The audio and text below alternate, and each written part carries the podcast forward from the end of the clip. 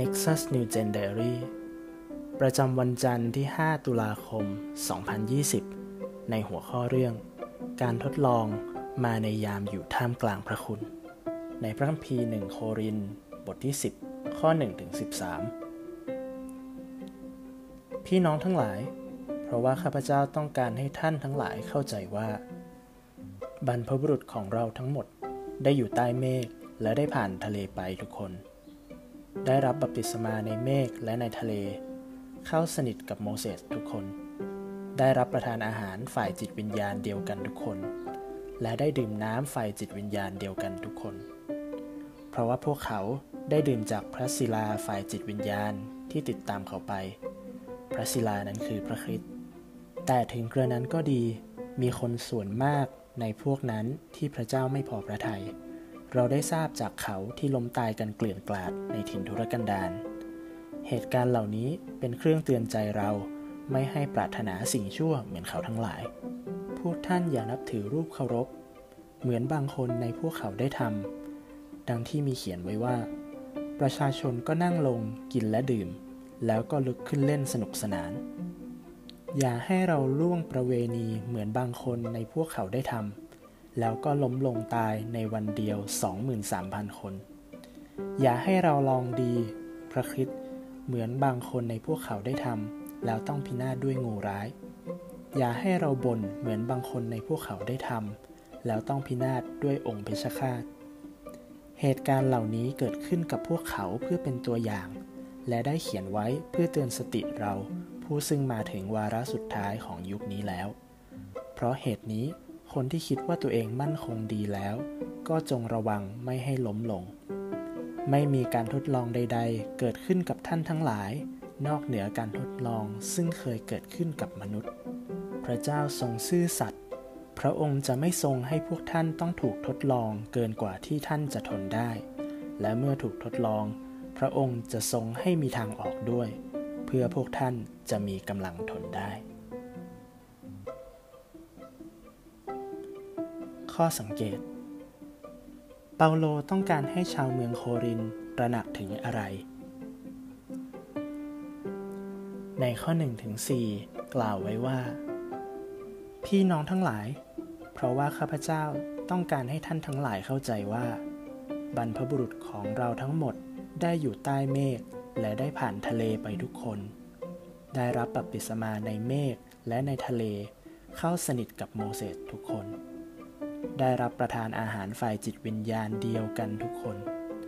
และได้ดื่มน้ำฝ่ายจิตวิญญาณเดียวกันทุกคน เพราะว่าพวกเขาได้ดื่มจากพระศิลาฝ่ายจิตวิญญาณที่ติดตามเขาไป พระศิลานั้นคือพระคริสต์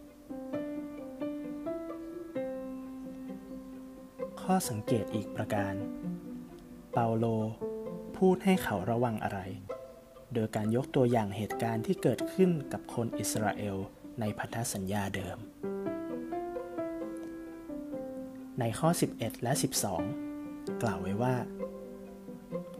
เหตุการณ์เหล่านี้เกิดขึ้นกับพวกเขาเพื่อเป็นตัวอย่าง และได้เขียนไว้เพื่อเตือนสติเราผู้ซึ่งมาถึงวาระสุดท้ายของยุคนี้แล้ว เพราะเหตุนี้คนที่คิดว่าตัวเองมั่นคงดีแล้ว ก็จงระวังไม่ให้ล้มลง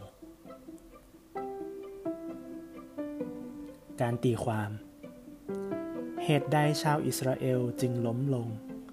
แม้ว่าเขาเหล่านั้นเคยมีประสบการณ์ในพระคุณของพระเจ้า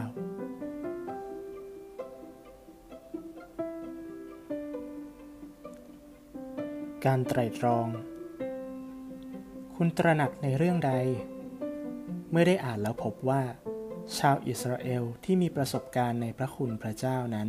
กระหายหาสิ่งที่ชั่วร้าย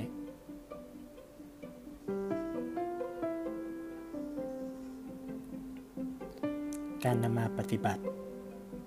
คุณเคยหลงตัวเองหรือไม่ คุณคิดว่าคุณมั่นคงในความเชื่อทั้งๆทที่คุณไม่ได้เป็นเช่นนั้นหรือไม่ คุณตั้งใจจะแก้ไขอะไร เพื่อที่จะได้อยู่ภายใต้พระคุณ โดยไม่ต้องโอ้อวด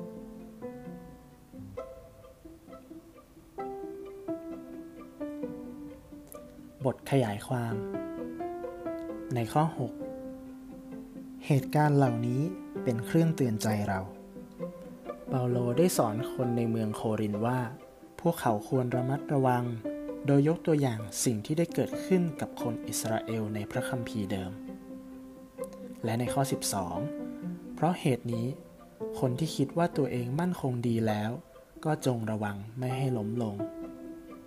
คนที่คิดว่าตัวเองมั่นคงดีแล้ว หมายถึงความหยิ่งของมนุษย์ เปาโลสั่งให้คริสตจักรระมัดระวัง เพื่อพวกเขาจะได้ไม่ล้มลงเพราะความหยิ่งนี้ อ้างอิงจากโรมบทที่ 11 ข้อ 20 ถูกแล้ว พวกเขาถูกหักออกก็เพราะพวกเขาไม่เชื่อ แต่ที่ท่านอยู่ได้ก็เพราะความเชื่อเท่านั้น อย่าเย่อหยิ่งไปเลย แต่จงเกรงกลัว เปาโลเริ่มเล่าเรื่องคนอิสราเอลในพระคัมภีร์เดิม เพื่อส่งเสียงเตือนเรื่องการนมัสการรูปเคารพของคนในคริสตจักรเมืองโคริน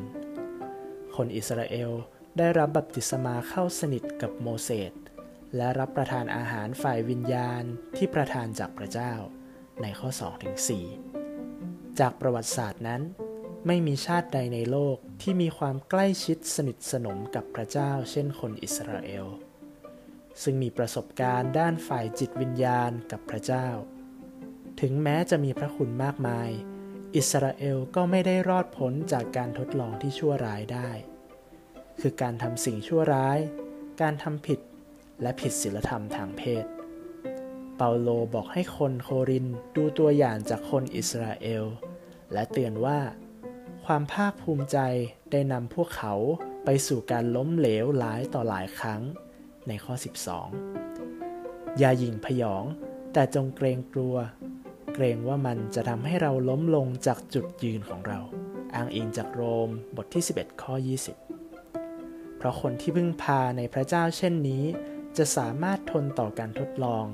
และนำชีวิตให้รอดปลอดภัยในวิถีทางของพระเจ้า ซึ่งทรงเปิดทางไว้ให้กับเขาแล้วได้ ความหยิ่งจะนำชีวิตเข้าสู่การถูกทำลายจำไว้ว่า คุณจะอยู่ในขอบเขตแห่งพระคุณของพระเจ้าได้ เมื่อคุณละทิ้งความหยิ่งพยอง และแสวงหาพระเจ้า ให้เราอธิษฐานร่วมกัน พระเจ้าข้าขอทรงช่วยข้าพระองค์ให้วางใจในพระองค์ และดำเนินชีวิตอยู่ในขอบเขตแห่งพระคุณของพระองค์ ในฐานะบุตรของพระองค์